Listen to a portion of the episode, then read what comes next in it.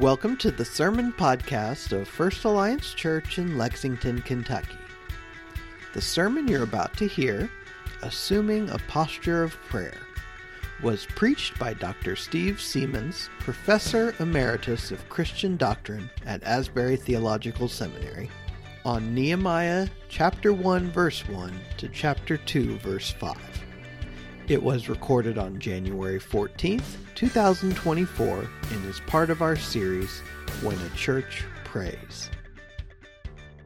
Well, we do every January, um, we have a series on prayer to keep our lives individually and our church focused on Jesus. We want Jesus and all that he has, has for us. And this morning, we have someone very special with us uh, this, this morning that can speak to the heart of each one of us in just the right way. You see, who we have with us by his Spirit is the person of Jesus. And the one to tell us about him is Steve Seamands. Steve Seamands is a friend of First Alliance, and for many years he was a professor of Christian doctrine. He and his wife Carol have been married 53 years. They have four children and eight grandchildren. Um, I'm going to pray, and then would you welcome Steve Seamands? Jesus, have your way, have it all. You are safe, you are risen, and you are the bread and the water of life. Holy Spirit, teach us what we do not know. Christ, heal in us the wounds that we have that no one sees. And Father, produce in us that which we cannot produce in ourselves, which is the character and the nature of your Son, Jesus Christ. And the church said together, Amen. Would you welcome Steve Seamands?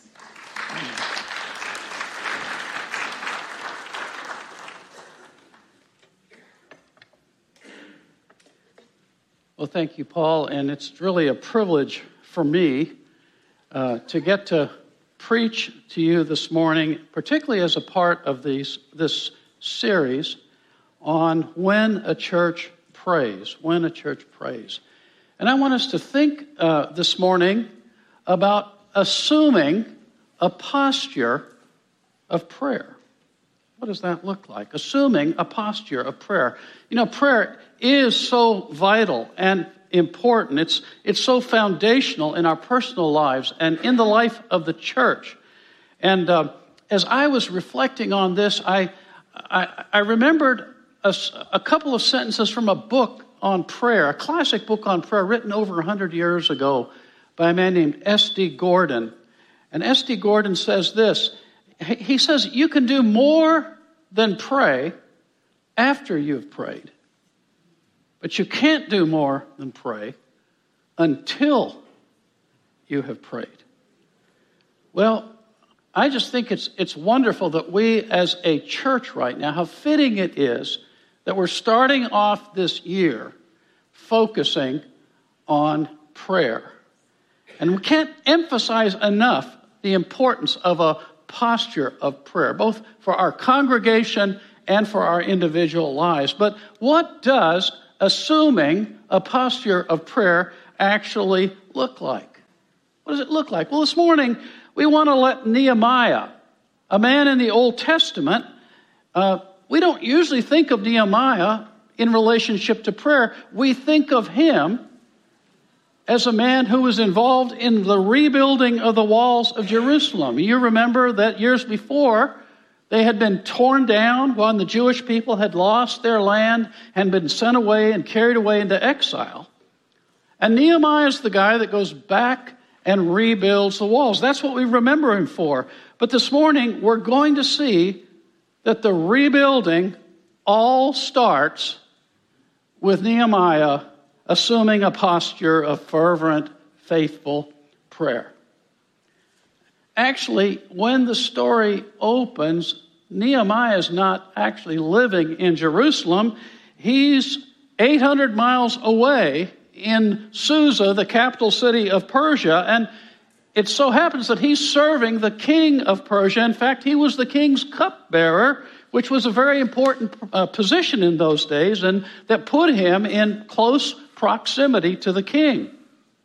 And it just so happened that one of Nehemiah's brothers, and along with several other men, had recently visited Jerusalem and they had come back to Persia and they were telling Nehemiah about what they found there. And believe me, what they told him was not good, not good at all. You see, the Jewish people who had been allowed after 70 years in exile to go back to Jerusalem to rebuild the city are in great trouble and shame because there's just no wall around the city, and so they have no protection from their enemies. They're struggling just to survive and to stay alive. And so they give Nehemiah this bad report, this bleak report. It really couldn't have hardly been worse. And how does Nehemiah respond? This is, this is so important, folks. Don't, don't miss it because this is where assuming a posture of prayer always begins. Nehemiah says, When I heard these words, I sat down and wept and mourned for days, fasting and praying before the God of heaven. Nehemiah was deeply affected by what he'd heard. I mean, he could have said, Oh, that's too bad, isn't it? I'm so sorry, but, but what can I do? I mean, you know, God's put me in this important position. I'm an influencer, I, I'm the king's cupbearer. What can I do about it? But no, Nehemiah was deeply moved. It, he, he tells us that he sat down. Everything in his life stopped, came to a halt. More than that, he wept. He burst into tears. He cared so much, he began to shed tears about it. And that wasn't just his initial reaction, it wasn't just a momentary thing, a passing thing. No, he tells us, I mourned for days, and I fasted, and I prayed. He, could, he couldn't get this off his mind. There were times he couldn't even eat because of it. Nehemiah's whole being was consumed by the gravity of the situation. And I want you to grasp the depth and intensity of Nehemiah's response because, folks, this is where the posture of prayer always starts. God begins to stir something in us.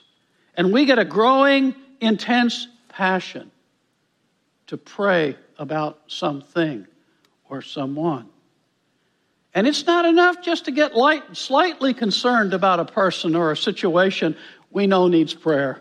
We've got to get deeply moved. We've got to get passionate about the person or the situation, so passionate that it actually begins to affect our lives.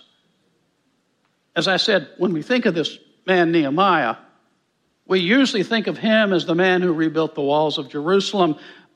But never forget, never forget that before you can rebuild the walls, you first have to weep over the ruins.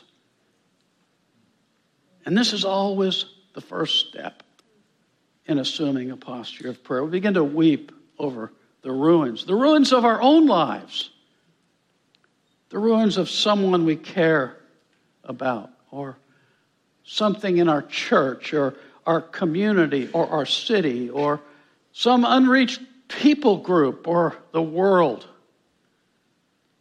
Hey, I wonder, in 2024, are you willing to let that happen to you? Are you willing to let God break your heart with something that's breaking his heart? Um, maybe there was a time in the past when you had a passion and a burden to pray for some person or some situation and so you you know you you prayed fervently, but because you didn't seem to see a whole lot of results, and because of the indifference, and, uh, and uh, maybe you've just kind of gotten worn out and have given up, or maybe you've even gotten your feelings hurt by someone you were praying for. So you need to pray this morning. Lord, Renew my passion. Rekindle the fire that was once there. I don't have a passion, Lord, to pray right now, but I give you permission and I ask you to give me the passion, that broken heart. Lord, kindle, rekindle in me a passion to pray. I had a spiritual mentor who, who used to say, you know, in the spiritual world, in the spiritual realm, nothing ever changes until somebody hurts, until somebody begins to agonize. So you need to pray before we can rebuild the walls. We first need to weep over the ruins. And that's what causes Nehemiah to assume the posture of prayer. And, folks, that's where it always begins. Well, now Nehemiah's got this passion and this burden about the situation back in Jerusalem. He wants to do something about the ruins. He wants to rebuild the walls, but, but it's significant that he doesn't immediately rush in and to see the king, to beg the king to let him go to Jerusalem. No, before Nehemiah goes to the king, Nehemiah first goes to God. And he waits on God. And he fasts and he prays for days. And, and in and Nehemiah chapter 1, verses 5 through 10, we, we actually have recorded for us how he prayed and what he prayed for. So it, it, it, tells us so much about assuming a posture of prayer. Let's, so let's just unpack this a little bit. Nehemiah begins by saying, O Lord, God of heaven, the great and awesome God who keeps his covenant of steadfast love. Notice, notice that his prayer begins with adoration and praise. Like the Lord's Prayer, it doesn't start on earth, it starts in heaven. He focuses on who God is. He's, he's great and awesome. He's a God of steadfast love. He's a faithful God who keeps his covenant. And this is so important, you see, because adoring God, praising God simply for who he is, fixing our attention on God, well, it causes our God to get bigger. Now, not literally, but bigger in our eyes. Actually, when we adore Him, we begin to see Him for who he always was and is and is to come. And when our God gets bigger, well, then our problems tend to get smaller. So Nehemiah begins with adoration. He gets his focus on God. And, and, and then he moves to confession. I confess, he says, the sins of the people of Israel, which we have sinned against you. Both I and my family have sinned. Notice how Nehemiah includes himself. I'm at fault too. So, so Lord, don't just forgive us, have mercy on us, but Lord, have mercy on me. It's interesting. Right now, Nehemiah's problem is the king. How do I persuade the king to let me go to Jerusalem to rebuild the walls? But you know, before he prays and asks God to change the king's mind, he confesses, Lord, I'm at fault. These ruins are partly the result of my sin and the sins of my ancestors and my family. So he prays, Lord, change me. Lord, change me. And years ago, I was praying for one of my sons. He was in his late teens at the time, and he had, he had said something to me that, that reflected a kind of a defiant, rebellious attitude and an unwillingness to submit to someone who was in authority over him. Yeah, he, he said, Dad, I'll, I'll do what he says, but I'll never give him my heart. Well, you know, that just kind of grieved me to hear him say that. And I found myself praying, Lord, would you change that attitude in him? Well, wouldn't you know, a few days later, when I was praying about that situation, I sensed, I heard the Lord say, Steve, uh, where do you think he learned that attitude from? I mean, so often in your own passive aggressive way, you, you do the very same thing with people that you work with and have to relate to. Yeah, Steve, I want to change him, but first I want to change you. Hello. Hey, let me just warn you this prayer thing can be a dangerous thing. It might just end up changing you. So Nehemiah confesses on behalf of the people and his family, and Nehemiah confesses his own sin. And, and then next, it's interesting that Nehemiah begins to remind God of his promises. Remember, he says, the word that you commanded Moses. And, and then he goes on to quote actually some scriptures from the book of Leviticus and the book of Deuteronomy to God, where God had made some promises to his people. Lord, you, you, you said that if we were disobedient and turned away from you, we would be scattered and exiled and taken away to foreign lands. And, and sadly, yeah, we've been there and we've done that.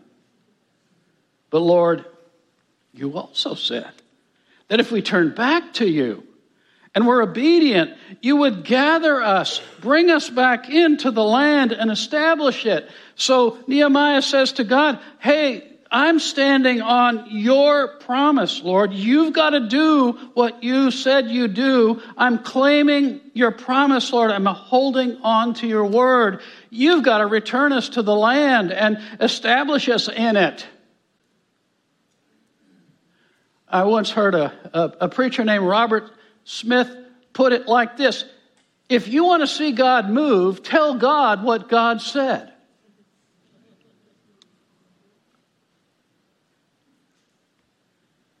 That's what Nehemiah does here. He, he, he reminds God of his promises. And by the way, that's why you need to immerse yourself in the Bible because how can you remind God of his promises if you don't know what his promises are? Do you need to do this in relation to some person or situation you're praying for? As you pray, ask God to show you what promises you need to stand on.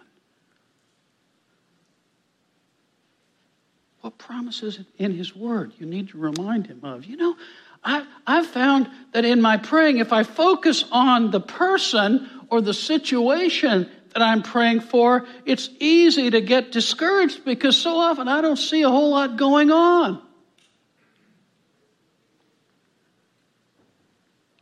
But when I begin to pray God's promises, and I tell God what God said, then it's as if faith begins to rise in me and intensify in me.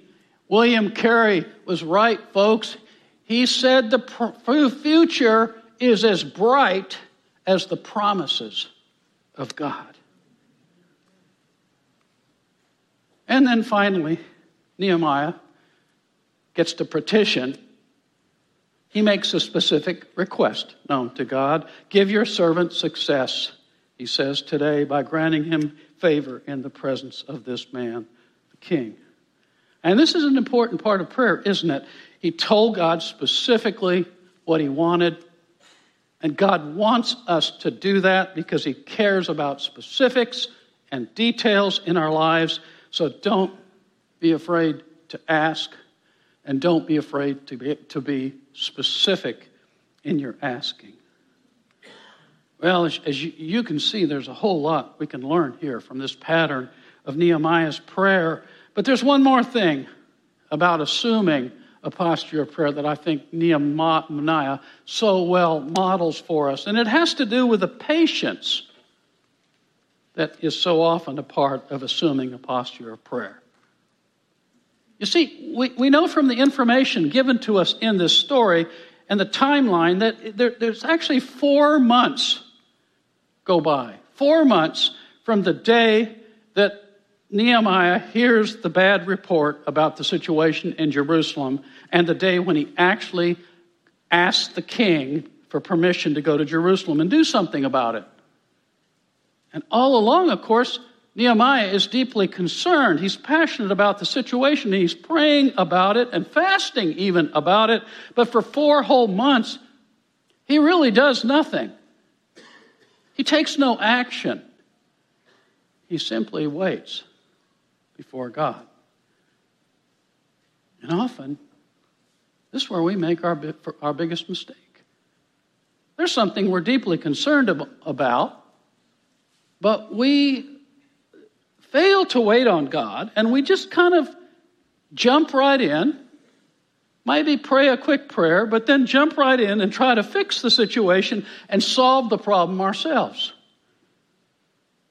I remember when I was a young pastor in my 20s, wanting to remove the person who was working with the high school youth in the church out of that leadership position that he was in.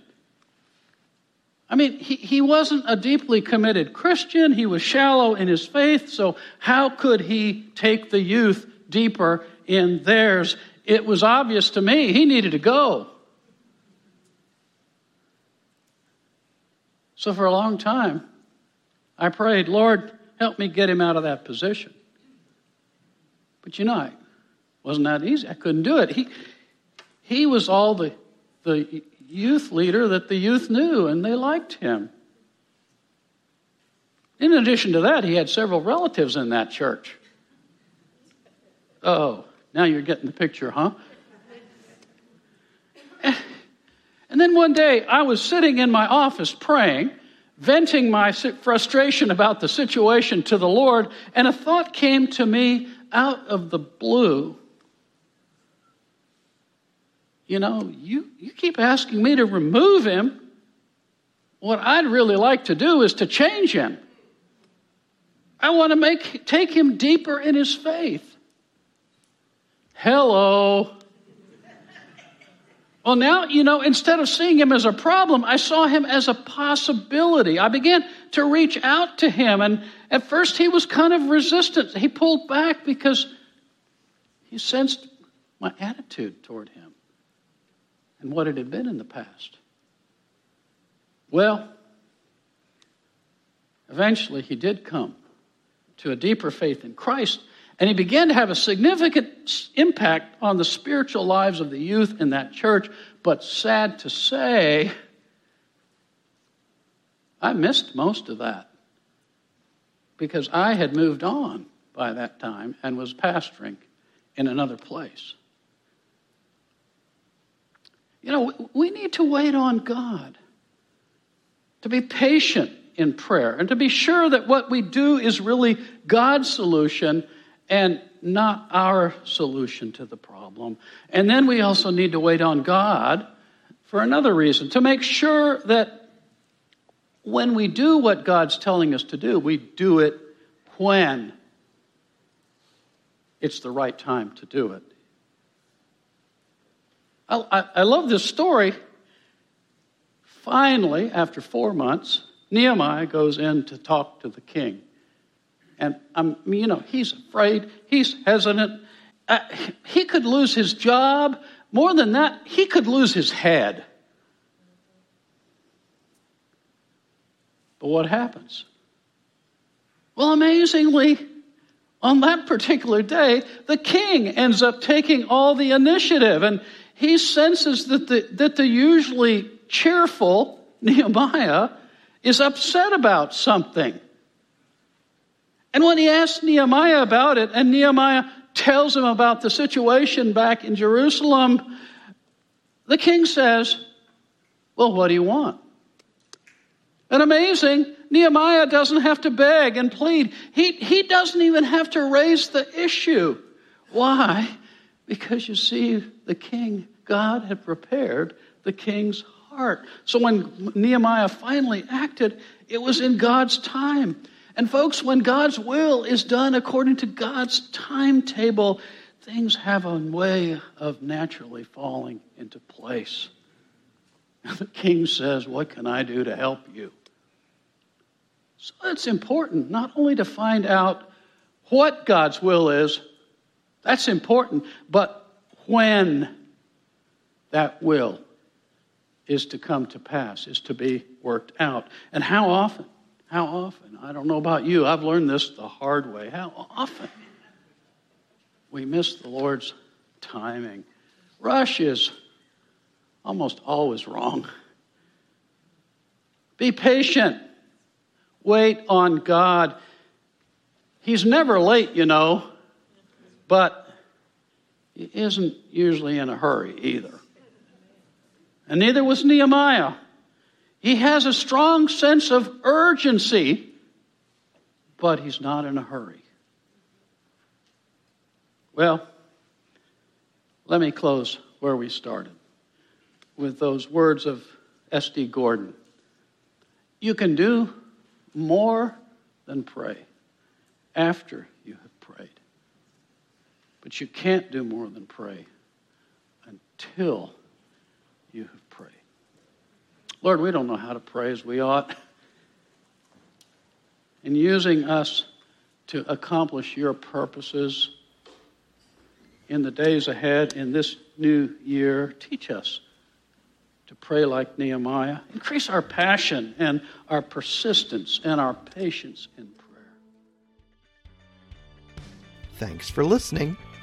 Here at First Alliance Church, our mission is to passionately pursue God, extend life changing hope, and disciple people to be spirit empowered followers of Jesus. To learn more about our church or to hear other sermons like this one, visit us at faclex.com.